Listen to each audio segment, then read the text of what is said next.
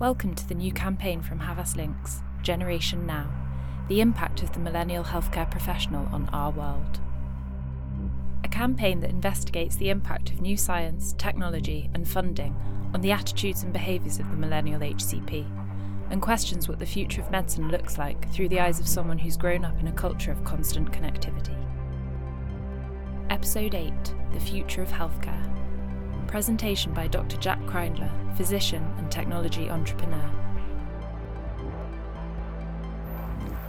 Thank you very, very much for having me this afternoon. Um, we're going to be talking about trying to solve a trillion dollar problem using data.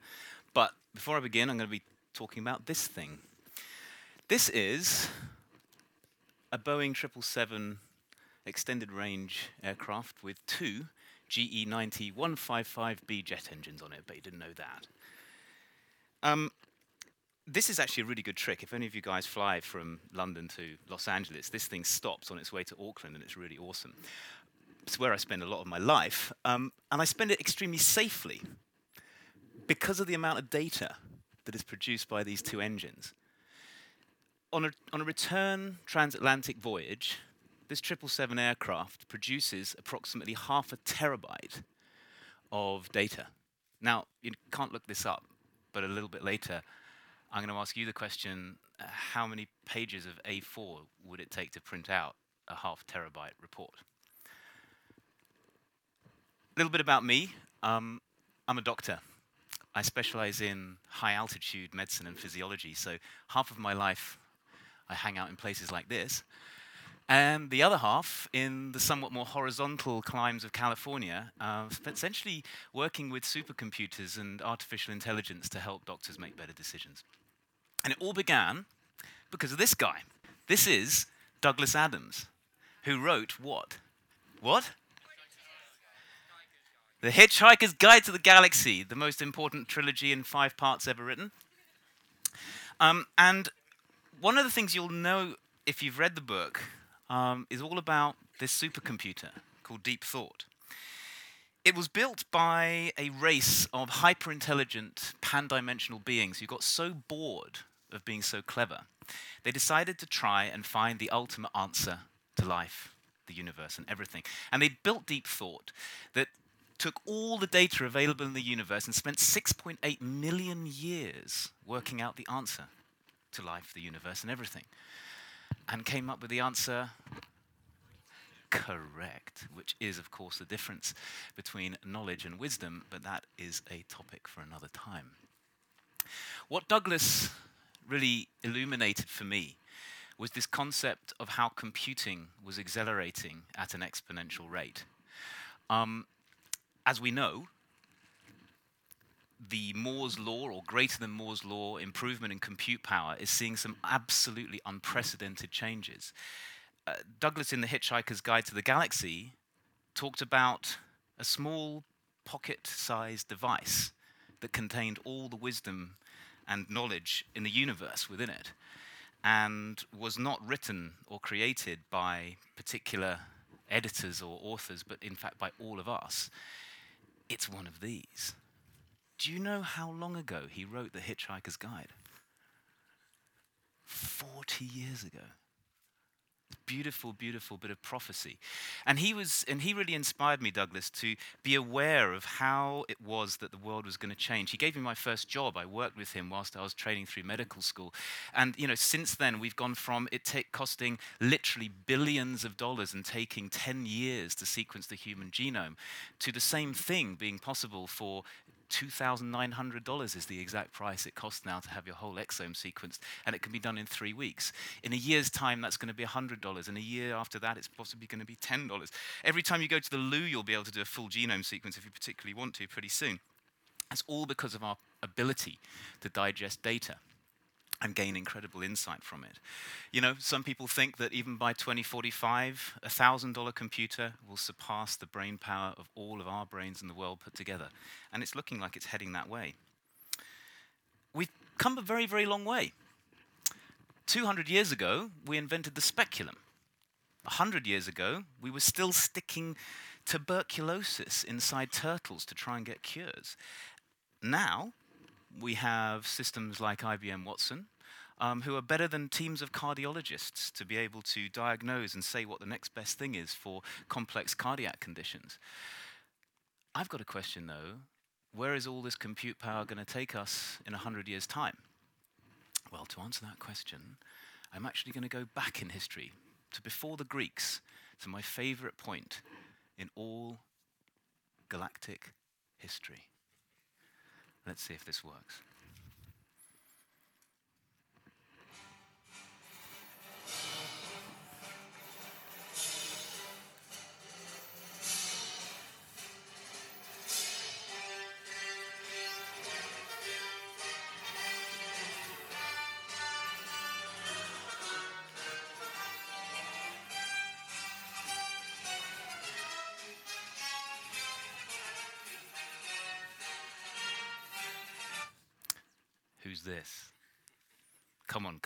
Lot. Darth Vader, the supreme supervillain from Star Wars. Darth Vader represents for me not just a, a, fantastic example of the future of medical technology and computing, but in fact, how we're going to end up managing very, very complex, massive economic scale crises in healthcare. Let me explain why. Darth Vader had 100% burns, tons of stuff with his organs, no arms and no legs, some psychological problems, some minor issues, and of course,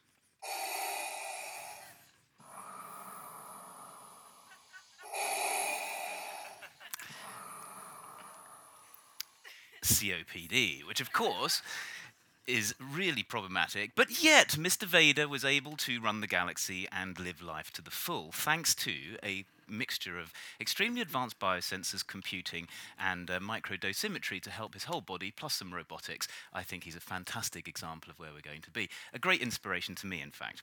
But it wasn't him that really inspired me, it was, in fact, his line manager. Emperor Palpatine, played, of course, by the brilliant Ian McDiarmid, who, back in 2008, and I'm not breaching confidentiality, this is was in the newspapers, he was on stage at the Donmar, playing at the press opening of Six Characters in Search of an Author, a brilliant play, where he suffered a heart attack during the curtain call. And his agents phoned us up and said, Hey, you guys work with all these elite athletes and stuff. You must be able to tell when people are having heart attacks. We can't possibly afford for Ian to not be able to act in this. Could you please make sure this doesn't happen again? And did get me thinking, actually, that maybe we could use some of the sensors that we use in Formula One drives and stuff to sense stuff in normal people and patients too. So, um, Oh, yeah, this is just a small aside, actually. I just wanted to say that um, I wrote him a text message once. This is probably the most important communication I've ever had with another human being. And uh, he wrote back and asked me, basically, if my Jedi instincts were still intact, which was when I became the Imperial physician, but that's another story altogether. I don't actually work on the Death Star. I work here um, at my institute in London called the Centre for Health and Human Performance, uh, where essentially we use the secret source of elite human performance science to help very sick people get better outcomes. Uh, yes, we work with a lot of famous athletes and we have lots of amazing facilities. We also uh, work with lots of crazy celebrities. We do all the comic relief and sport relief challenges. Ever seen any of those? Yeah. Uh, so there's Eddie Izzard running 43 marathons in 50 days. There's Dave Walliams swimming the Thames before he swim, swam the Channel. Um, oh, Yes, and we do crazy stuff like throwing me in cage fights with Nick the Headhunter Chapman. Um, I, I lost. But it was important science. We actually did MRI scans on my body to see what would happen with rest, ice, compression, and elevation, and actually showed that it did work. Science later proved that it didn't, but it doesn't matter. It worked on me, which is important. We have really, really interesting kit in our place. We've upgraded since then. Um, and we measure an amazing amount of stuff on people, second by second. We can tell with frightening accuracy, notwithstanding things like being run over, how long you've got to live. And we can tell 40 years in advance how long you've got to live. We can also shift the curve, so don't worry, we can make you live longer. But it's what we do with athletes. A bit like what we do with jet engines. We're measuring stuff all the time to help keep them safely and economically in the sky. back to my original, original question. How many pages of A4 would it take to print out a half terabyte report? One page of A4. A very big page of A4. Or a very, very small printout. It's 100 million pages of A4, which takes a long time to read in a ward round. But it's the average amount of information that it takes to, to keep this thing safely and economically in the sky. In terms of data, this is what the state of the art was when I was born. Height and weight once a year, woefully inadequate. How on earth would we predict anything? Which begs the question would you get in an airplane that hadn't been checked for 50 years? The answer is no. And yet it takes us about 50 years to start going to the doctor and start measuring things once a year. How on earth are we going to project and know what, what's going to go wrong, when, and what to do about it? In 2012, I was lucky enough, I'm that kind of funny looking guy in the top left hand corner there with a huge smile on my face, uh, to get to Singularity University's medicine program. If any of you guys could ever, can ever go to this thing, I really, really would. Basically, you get chucked in a room with about 100 of the cleverest people on the planet in robotics, stem cell biology, AI, this, that, and the other, and they download the future into your head. They also say that if the project you're working on is not intended to impact a billion lives over the next 10 years, you're in the wrong place. And it make you, makes you think.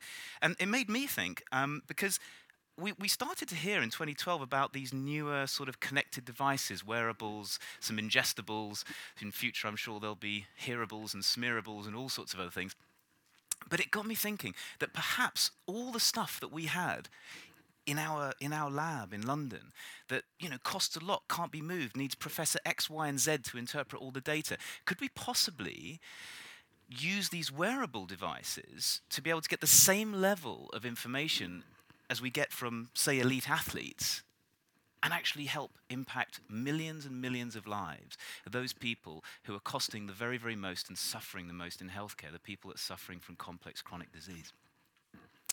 So, by the way, this is uh, Alan Shearer with uh, Robbie Savage there. Um, I don't know if you saw the comic relief thing where they uh, had to sit on every seat in Wembley Stadium and we had to see who was. Well, the funny thing is, we could tell about two days in advance who was going to win because we stuck these prototype biosensors on them and we were able to measure heart rate, breathing rate, stress level, step level, the energy expenditure. We could even see the, their ECG and any kind of stress on their heart and, and the temperature and all sorts of stuff. And we were doing this in real time and able to show that Alan Shearer was going to win because his butt shifting was far more efficient. Anyway. Um, so I, I went away from Singularity University and I knocked up a prototype with some very clever people. Uh, we managed to sort of hook up about 300 devices to a, uh, an analytics system, and we did something very clever. We wanted to build a system that could see in advance whether somebody who was going to get sick was going to get sick even before they had symptoms. And what we realized, though, is that we couldn't use data scientists. We had to use human language to bridge the gap we built a system that let you write in natural language the kind of rules that, as a doctor, um, generate suspicion in your head that someone was, was getting ill. Um, and then we'd use sort of advanced machine learning to glue together all of these kind of uh, suspicion rules into the kind of multi-nested state machine that goes on in, in your heads when you're a team of doctors looking at a person who's very sick. Uh, and then we used different classifiers like uh, machine, different things like neural networks and, and random forests. And we ended up being able to predict with some pretty frightening accuracy five days in advance of people getting symptoms that they would end up in hospital. Um, we call the project Jointly Health, joining together basically what goes on in the lives and homes uh, of people, of patients, of sufferers, and what goes on uh, in the profession. Uh, also, joining together what goes on in the minds of machines with the minds of, uh, of doctors. Uh, unfortunately, we got too many calls for hip replacements and medical marijuana. Jointly Health so we had to change our name. Um, and we became the first Singularity University Labs company. It's called Sentrian, like a lookout. Uh, it's won lots of fancy awards. And our aim is uh, to eliminate all preventable hospitalization. It's a trillion dollar problem. Uh, pleased to know we're rolling out to the first tens of thousands of, uh, of patients right now, and we're seeing some absolutely awesome results that will soon be published in peer reviewed journals.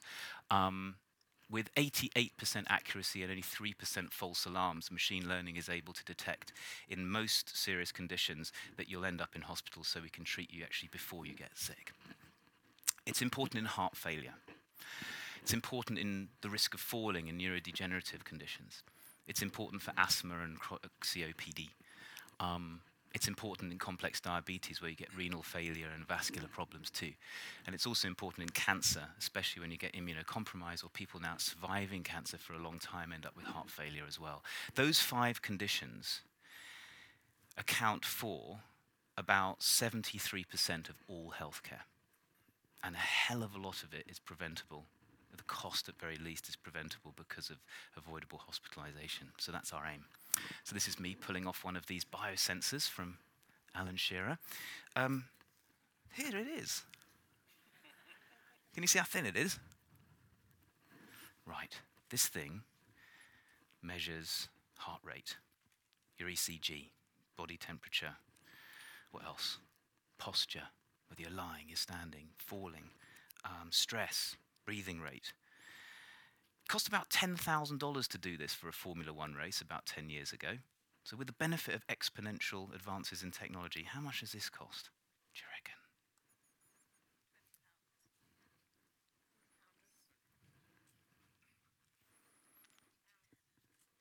Who said tenner? Costs about a dollar a day.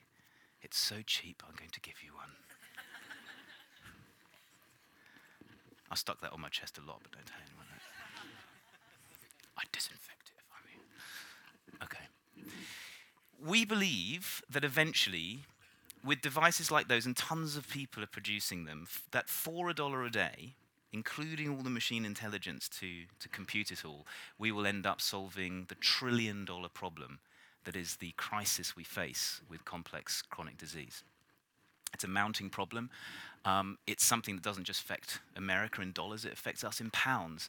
Um, Professor Martin Elliott is the medical director at Great Ormond Street, a huge uh, hero of mine, uh, cardiothoracic neonatal surgeon um, who does things like 3D print human lung, douse them in stem cells, implant them back into kids that were otherwise going to die who are alive 15, 20 years later, living happy lives. But the thing that he really worries about the most is not about these stem cell technologies, it's about whether we'll be able to afford any of this. Because very soon we're going to have to save billions, I mean, tens of billions of our budgets, which really requires efficiency improvements that are basically impossible. And really, only through technology are we going to be able to do this. And if we don't, we're in super big trouble. I love infographics like this because they make you believe stuff, but you have to believe these things. They are really important. We are facing, if we do not reduce this massive crisis we face, absolutely impossible amounts of cost in healthcare for an ever growing older population. What causes all this? Well, this is a slight academic thing that I'm going to just read, breathe through really, really quickly. Um, all of our problems really associated with complex chronic disease are because of tissues degenerating and forgetting what it is that they're meant to do. There's a brilliant article in a, in a journal called Cell called The Nine Hallmarks of Aging, and it goes through these things. It's a beautiful synthesis of basically how we don't have to just only manage these problems economically. We also have to get to the root causes of them. And I hope the, uh, the pharma giants in the room divert some of their attention to some of these things because otherwise we're just going to be managing an impossible crisis um, that you know, affects our bodies, affects our minds, affects our friends and families, affects our uh, employers and economies, and does affect our world. So we are going to have to do something about it. But where do we look? Where, is, where do the answers lie? Well, I felt that the answers lie in California, which is where I built my company and further projects. But why California? I think there are three important ingredients to this very magical part of the world. The first is that there are a critical mass of geeks, very clever people who believe they can change the world, and guess what? A significant proportion of them actually do.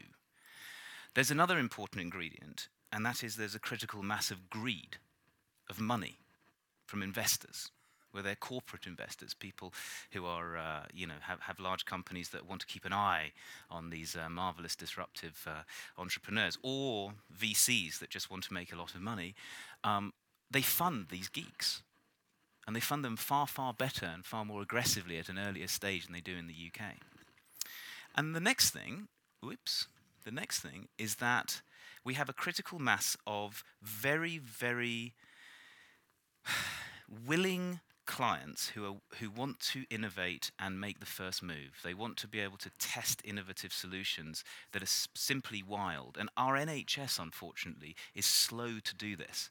Even despite great things that are going on in the moment, like the Accelerated Access Review, we are really slow in the UK, and we need to learn about how a competitive environment where people's heads roll because innovation doesn't happen like America, especially in California. We need to learn from that and try and inject some of that uh, willingness to take risk um, and try out, try out new things, prove them out, and help them roll out to the rest um, of the market. And there's one secret ingredient that I've been talking about for a little while, which is I don't think it's coincidental I've been invited here, because I think the secret ingredient is communication. I think that in order to make a lot of this happen, we have to completely change the way we communicate the ideals and the purpose of healthcare.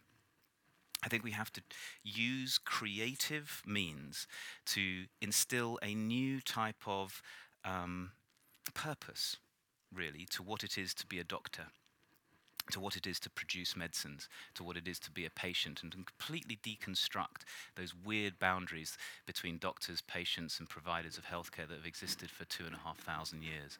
So the communication agencies are an extremely important part to catalyze that change and to make some of this innovative stuff happen. Will it mean, with all this data and with all this computing, that we'll end up with big computers like Deep Thought telling us what to do? With people like me just pushing boxes around. I don't believe so.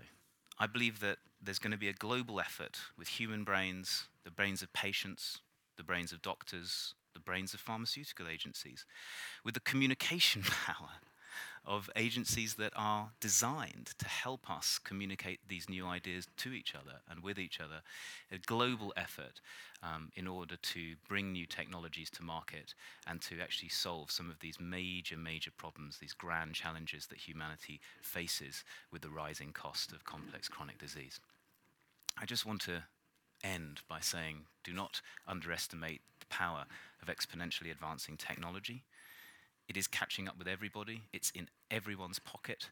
And if we do not marry what we do with the pace of change in technology, we'll be absolutely left behind. Don't underestimate the power of yourselves. You are all gathered here for a quite an important event, and that is an event where you can learn new stuff, hopefully get a bit inspired, and actually take that into your work and change the way that people communicate, change the way that people think about what they're doing in healthcare, change the way that doctors perceive their role as well. The millennial doctor is a real phenomenon, and part of your job, I think, is to make sure they understand that they are not just subject to evidence and practice, best practice, but they can actually make massive changes as individuals. And finally, do not underestimate the power of the dark side. Thank you.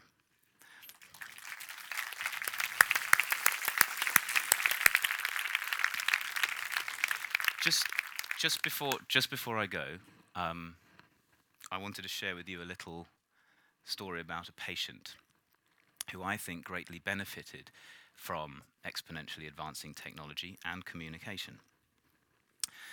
Um, this lady um, is a patient of ours, and about five years ago, started having problems uh, with fertility. She couldn't have a kid.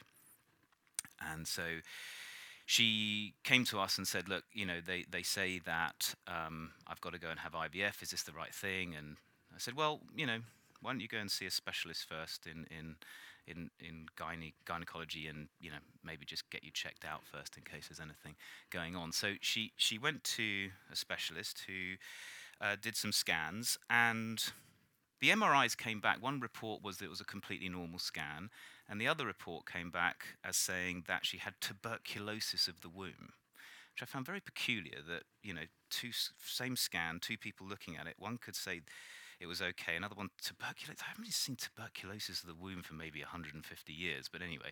Um, and it, it did actually get me thinking, well, how come with all of the MRI scans that have ever been taken over anyone's wombs, with all of the actual final outcomes and answers that have been made, aren't, aren't we using such data sets and analytics to give this person a clear answer? First question I asked.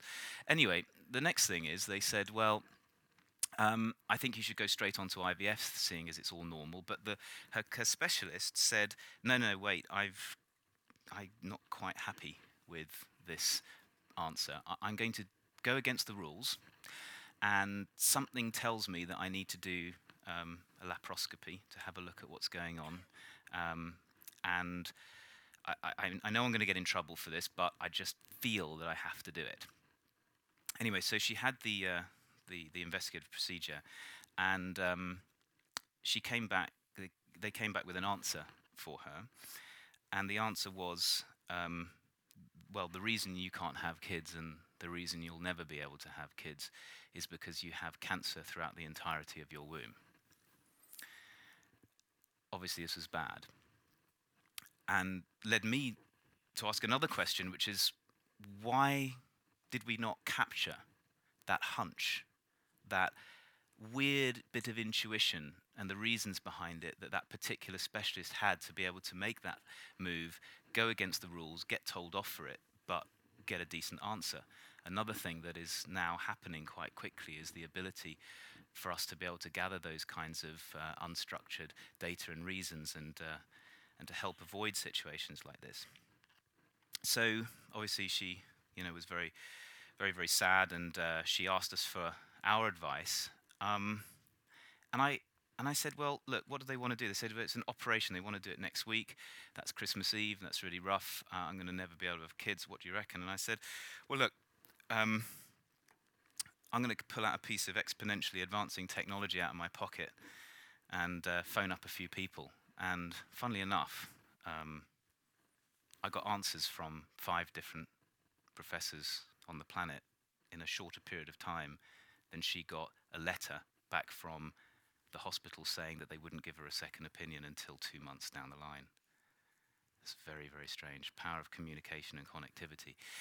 And uh, one of the answers that I got was not from a specialist, it was from a mathematician who sat down and did a whole load of work with her to predict, given her stage of cancer, whether doing an emergency round of IVF to capture some eggs would make a difference to her cancer outcomes, even despite all of the oncologists and surgeons saying, you've got to take this out tomorrow. And um, she worked out the odds and decided that there was a 0.001% chance that over the next three months, this uh, uh an emergency round of IVF would make a difference to her stage of cancer. So, uh, so against all the advice of every single one of the medical people treating her. She did an emergency round of IVF. She found out where the best IVF clinic was in the UK based on data and results, which again she found through the internet, probably not available to her five years ago, but available now. And uh, she put five, six eggs on ice, fertilized by her husband. Uh, and then she went through with the operation a couple of months later. The operation didn't quite go according to plan, um, and they found that one of the ovaries was looking really nasty, and they said to her that it actually wasn't womb cancer only, it had spread from the ovary, which meant that she would have to have another operation to completely remove basically everything inside her, have massive chemotherapy, radiotherapy, absolute life changing procedures with a very slim chance of improving the length of her life and an absolute guarantee that the quality of her remaining years would be pretty awful. And so she asked us again, what should we do? So I pulled out a piece of exponentially advancing technology and managed to get hold of the histology and send them off to a couple of places in the States, not expensive, to do the genome sequencing, uh, deep genome sequencing on the tumours. And um, despite the histologist saying that it was the same, it was spread, that it was the same cancer, turns out they were two completely genetically different tumours. Two stage 1A primaries, luckily found. No more operations, no more chemo, no more nothing. That's the difference between a bit of communication, a bit of data technology, a bit of picking up the phone. Frightening. Um, but she didn't have a womb, so she had to find a surrogate mother. And in the end, um, this happened. It's about two and a half years ago, maybe a bit more. Um, yeah, a surrogate mother was very kind enough to carry her child. And almost exactly two years ago, this happened. Which I think you'll agree is a very different outcome than she was facing potentially before. The reason I know that it's almost exactly two years ago is because of this. Basically, I have to make an admission to you this is not my patient, this is my wife. And also, named Sienna, is my baby daughter. Um, it literally was on the stage of Wired I got that text message. And a year later, I was very privileged to be able to share this story and demonstrate that with communication, with connectivity, and with intelligent use of data, you can make a massive, massive difference to people's lives. And this is her just last week. Thank you.